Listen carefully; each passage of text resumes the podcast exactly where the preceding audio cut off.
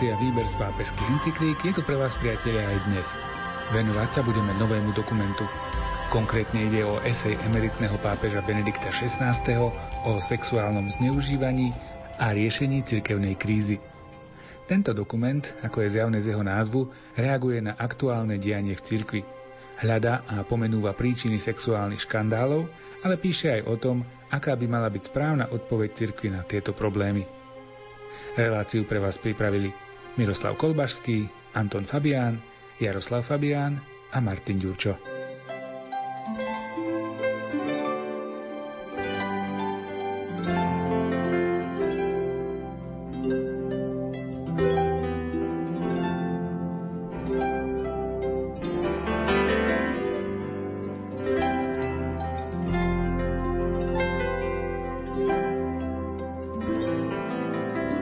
21. do 24. februára 2019 sa predsedovia všetkých biskupských konferencií sveta zišli na pozvanie pápeža Františka vo Vatikáne, aby sa radili o kríze viery a cirkvy, ktorú bolo cítiť po celom svete, skrze otrasné informácie o klerikmi spáchanom zneužívaní maloletých. Rozsah a závažnosť správ o takýchto prípadoch veľmi otriasli kňazmi a laikmi, a pre nemálo z nich spochybnili vieru v cirkev. Tu bolo nutné vyslať silný signál a hľadať nový začiatok, aby sme znovu urobili cirkev hodnovernou, skutočne ako svetlo medzi národmi a ako pomáhajúcu silu oproti ničivým mocnostiam. Keďže sám som v období verejného vypuknutia krízy a počas jej rastu pôsobil na zodpovednej pozícii ako pastier v cirkvi, musel som si aj keď teraz ako emeritus už nenesiem priamu zodpovednosť, klásť otázku, čím by som mohol z retrospektívy prispieť k novému začiatku.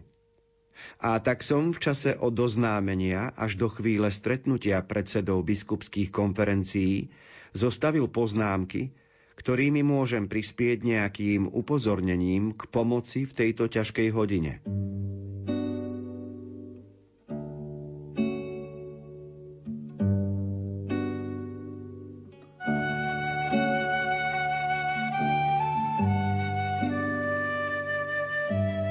Pápež Benedikt XVI už ako profesor kedysi v Nemecku a neskôr ako prefekt kongregácie pre náuku viery a neskôr ako pápež sa vždy vyjadroval presne a vyjadroval nielen svoje postoje, ale aj cirkevnú náuku, a robil to spôsobom zaujímavým. To znamená, že jeho teologické vyjadrovanie a teologické pohľady ja osobne si veľmi vážim a myslím si, že prispievajú k rozvoju teologickej vedy v súčasnosti. A medzi takéto eseje, ktoré napísal Benedikt XVI, je aj téma o sexuálnom zneužívaní a riešení cirkevnej krízy, ktorá sa odvíja v posledných mesiacoch a v posledných rokoch v našom prostredí. A preto je zaujímavé si túto esej pápeža Benedikta prečítať a aj počiarknúť v nej niektoré veci, kľúčové, vysvetliť si ich, pretože je to téma, ktorá niekomu môže vieru naštrbiť, niekoho vierou otrasie. Je to ako s mnohými inými krízami, ktoré sme v cirkvi prežili. Ale pápež Benedikt XVI robí dobre to, že díva sa na to slobodne, z určitej retrospektívy. Díva sa na to objektívne. Nepotrebuje sa pýtať ani sprava, ani zľava, ani sa nemusí nikomu poklonkovať. A preto to, čo píše, je nielen tá téma o sexuálnom zneužívaní, ale kontext tejto témy, v akých súvislostiach to vzniklo a prečo a kde to má korene. A toto všetko dáva dokopy určitú mozaiku, obraz o tom, prečo o týchto témach hovoríme.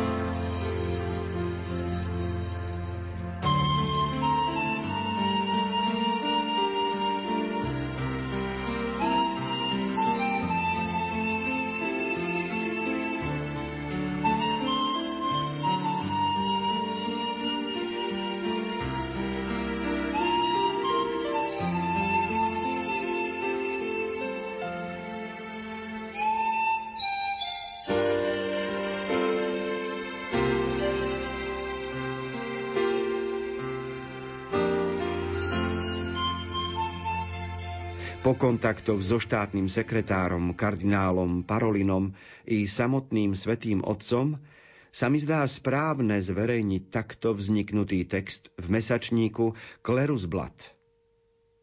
Moja práca je rozčlenená na tri časti.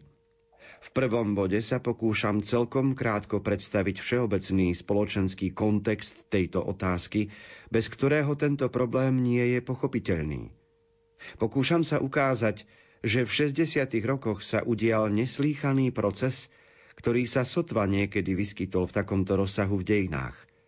Dá sa povedať, že v priebehu 20 rokov od roku 1960 do roku 1980 boli úplne zrušené dovtedy platné kritériá v otázkach sexuality a vznikla beznormovosť, pričom medzi tým sa podniklo úsilie podoprieť ju.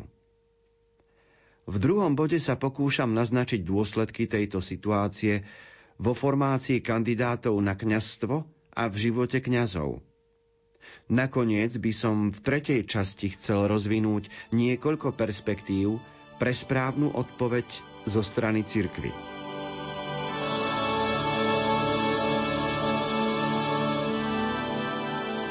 Ako počúvame, esej pápeža Benedikta je rozdelená na tri časti – tá prvá časť je kontext doby, v ktorej táto téma už bola pretriasaná. To sú už 60. roky minulého storočia. Potom bude hovoriť aj o tom, aké to má dôsledky pre formáciu na kňazov a všeobecne pre církev. Čiže logické rozčlenenie textu a celej práce rozvrhnutie na tri časti. Budeme teraz sledovať tým, že počúvame jednotlivé články, jednotlivé odstavce a počiarkneme, čo v nich je dôležité.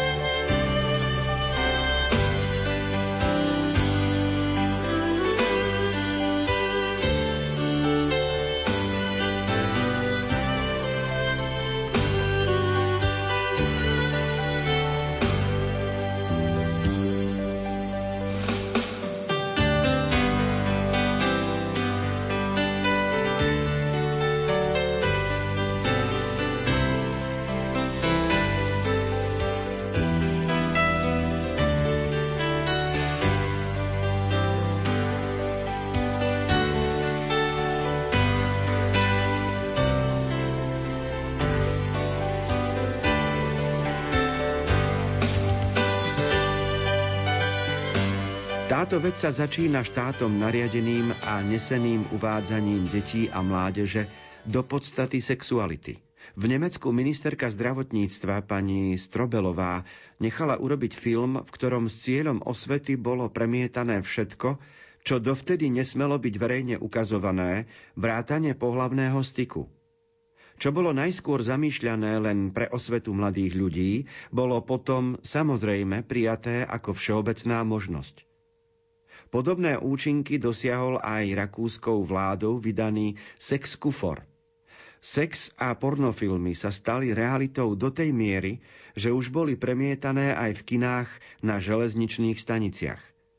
Spomínam si ešte, ako som jedného dňa cestou do Regensburgu videl stáť a čakať pred veľkým kinom masy ľudí, ako sme ich predtým zažívali len počas vojnových čias, keď sme očakávali nejaký osobitný prídel.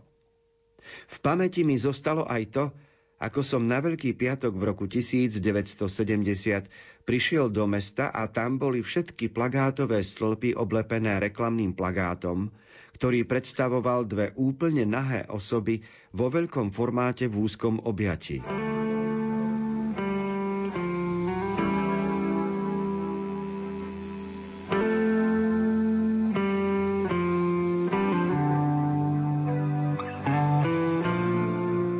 Pápež Benedikt necháva hovoriť svoju pamäť.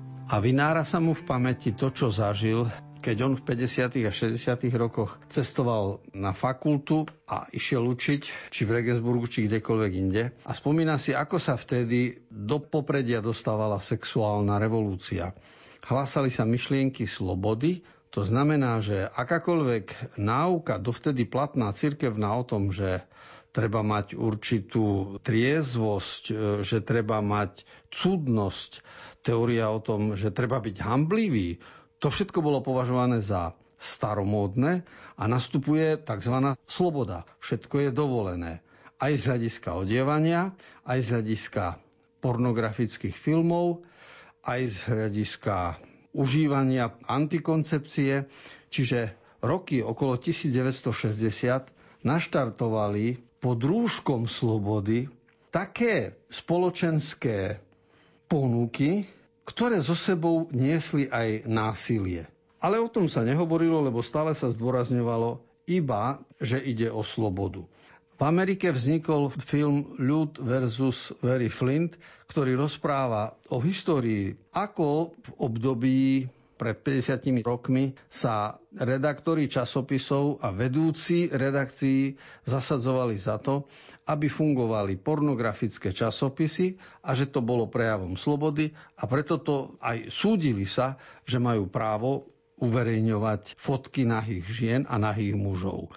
No a celý ten vývoj, ktorý my sledujeme z historického hľadiska, nemohol nenechať nejaké stopy. A ovocie týchto stôp my dnes vidíme.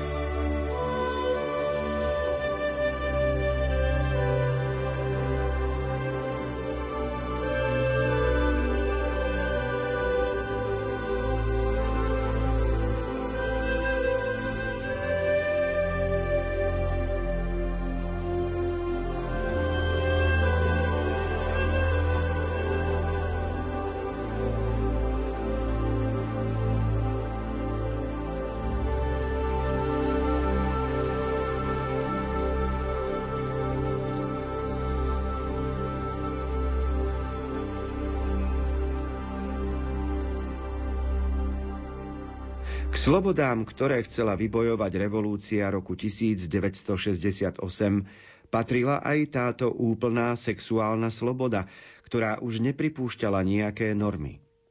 Pripravenosť k násiliu, ktorá charakterizovala tieto roky, je úzko spätá s týmto duševným rozvratom. V skutočnosti v lietadlách už nebol povolený nejaký sex film, pretože v malom spoločenstve pasažierov prepukalo násilie. Pretože výstrelky v oblasti odievania takisto vyvolávali agresiu, aj riaditelia škôl sa pokúšali zavádzať školské oblečenie, ktoré malo umožniť klímu učenia. K fyziognómii revolúcie roku 1968 patrilo, že aj pedofília bola diagnostikovaná ako povolená a primeraná. Pri najmenšom pre mladých ľudí v cirkvi, ale nie iba pre nich, to bolo v mnohých ohľadoch veľmi ťažké obdobie. Stále som sa pýtal, ako sa mohli mladí ľudia v tejto situácii priblížiť ku kňažstvu a prijať ho so všetkými jeho dôsledkami. Ďaleko siahli rozvrat kňazského dorastu v tých rokoch a obrovský počet laicizácií boli dôsledkom všetkých týchto procesov.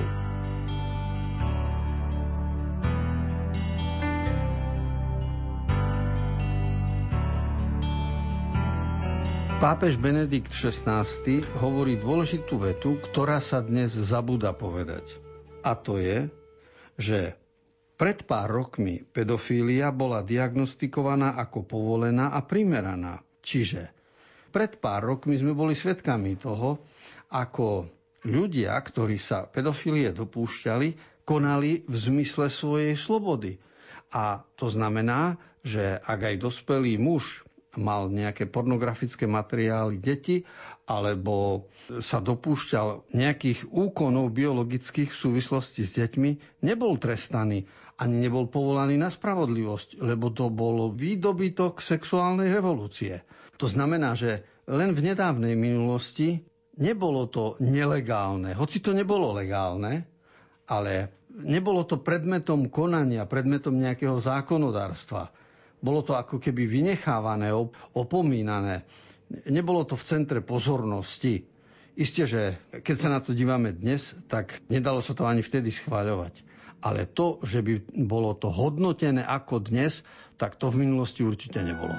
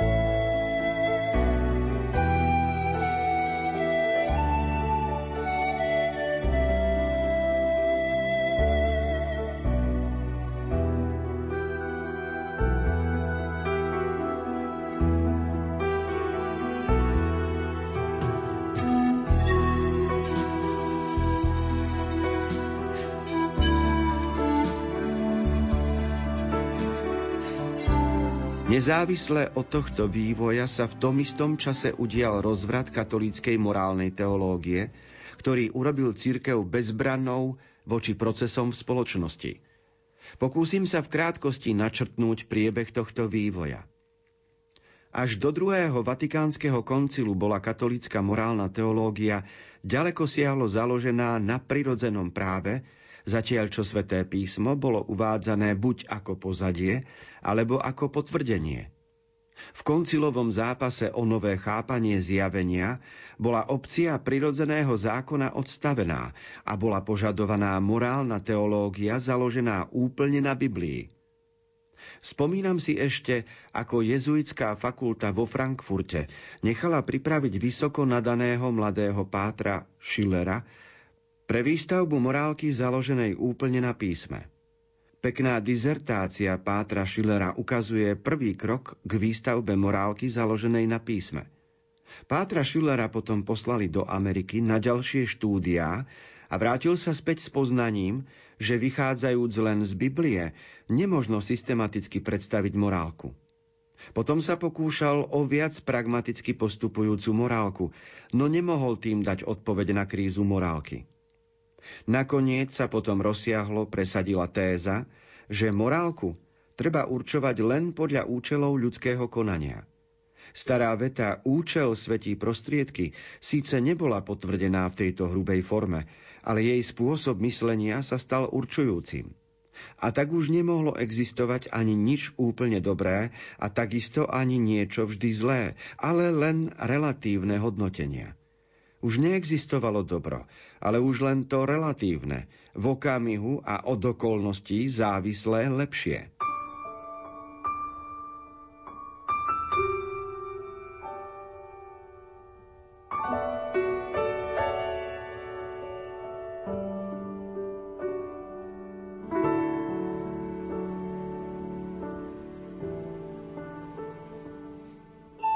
Hľadiska teológie a cirkevnej praxe k tejto téme o sexuálnom zneužívaní sa vyjadruje e, morálka. A my dnes máme aj morálnu teológiu, čiže teoretickú disciplínu, ktorá vo svojom obsahu práve pojednáva o morálnych, mravných problémoch e, jednotlivca a spoločnosti. A Benedikt XVI ako profesor si spomína na časy, ako sa to menilo v minulom storočí to nielen vojny pozmenili dobu, to nielen technický vývoj, to nielen svet techniky, vedy, vývoja poznačil prostredie, v ktorom žijeme, ale menili sa aj niektoré teologické koncepcie.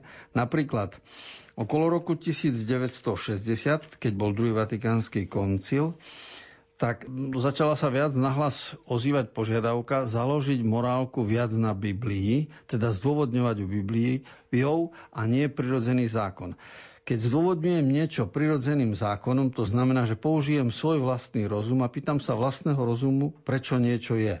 Napríklad, keď budem hovoriť o krádeži. Tak, Môžem hovoriť tak, že vychádzam zo zdravého sedliackého rozumu. A to je ten prirodzený zákon. A to je to, čo robil aj Tomáš Akvinský už v 13. storočí, čo sa volá scholastická teológia. Lebo pri tej krádeži vychádzam zo skutočnosti, že ak ja budem kradnúť, druhý môže ukradnúť mne a kde potom dôjdeme. Čiže nemôžeme súhlasiť s tým, aby krádež bola povolená. Niečo iné je dívať sa na krádež z hľadiska biblického. A to znamená, že povieme, v desatore sa nachádza jedno prikázanie, nepokradneš, a pretože to Biblia hovorí, to zdôvodňuje, aby aj konanie človeka bolo na tom založené a aby človek bol poslušný Biblii. A to, že, že to v tých rokoch okolo 1950 a 60 sa otváralo, to vyplývalo zo skutočnosti, že v predchádzajúcich storočiach v cirkvi a v náuke, v teologickej, v seminároch sa viac učilo to, čo je systematické, to, čo je prirodzený zákon a biblické vedy boli trošku odsúvané. Ale po roku 1910, 1920 a s novými rozličnými objavmi archeológmi a s tým, čo piesok v Egypte dovolil nazrieť, alebo v, v Izraeli, no tak zrazu s tou archeológiou sa ukazovalo, že treba vidieť Bibliu v novom svetle a vzniklo potom pred druhou svetovou vojnou aj hnutie, v ktorom sa žiadalo oprášovať viacej Bibliu. Okrem toho aj liturgicky. My sme ako katolíci boli považovaní za církev sviatosti, luteráni boli považovaní za církev slova, čiže v ich praxi používanie Biblie bolo intenzívnejšie, u nás katolíkov používanie Biblie bolo slabšie. A aj to prinieslo dôvod, že zrazu sa v teológii hlásalo, že treba nám viac používať a rozumieť Biblii. Vidíme to napríklad aj z toho, že druhý Vatikánsky koncil zaviedol v viacero čítaní. Aj dovtedy boli čítania v omši, ale jednak boli po latinsky a jednak bolo ich menej. A teda toto treba vidieť, že ak zmeníme morálny pohľad, alebo pohľad na morálny problém, tak, že prirodzený zákon systematicko zdravý sedliacký rozum dáme do úzadia a vytrčíme najprv Bibliu, potom sa nám ukáže, že, naš, že mnohé veci v Biblii nie sú a potom si robíme tak, jak chceme. A tu je to nebezpečenstvo, ku ktorému postupne príde aj Benedikt XVI, lebo počiarkuje to, že výsledkom tohto procesu je relativizmus, že sa nakoniec ukáže, že to je to, čo robia filmy. Nič nie je celkom dobre a nič nie je celkom zle. Že tie ľudské udalosti sú klbko, dobra a zla tak premiešané, že na začiatku filmu, čo je niekto ukazovaný ako zločinec a hriešnik, na konci filmu je z neho dobráčisko a svetec. A opačne, na začiatku filmu je niekto prezentovaný ako dobrý a statočný človek a kým príde koniec filmu, tak zbadáme, že je podvodník a človek, s ktorým nemôžno súhlasiť. A táto relativizácia, že nič nie je celkom dobré a nič nie je celkom zle, to vyplýva práve z toho, že nazeranie na morálnu teológiu sa zmenilo.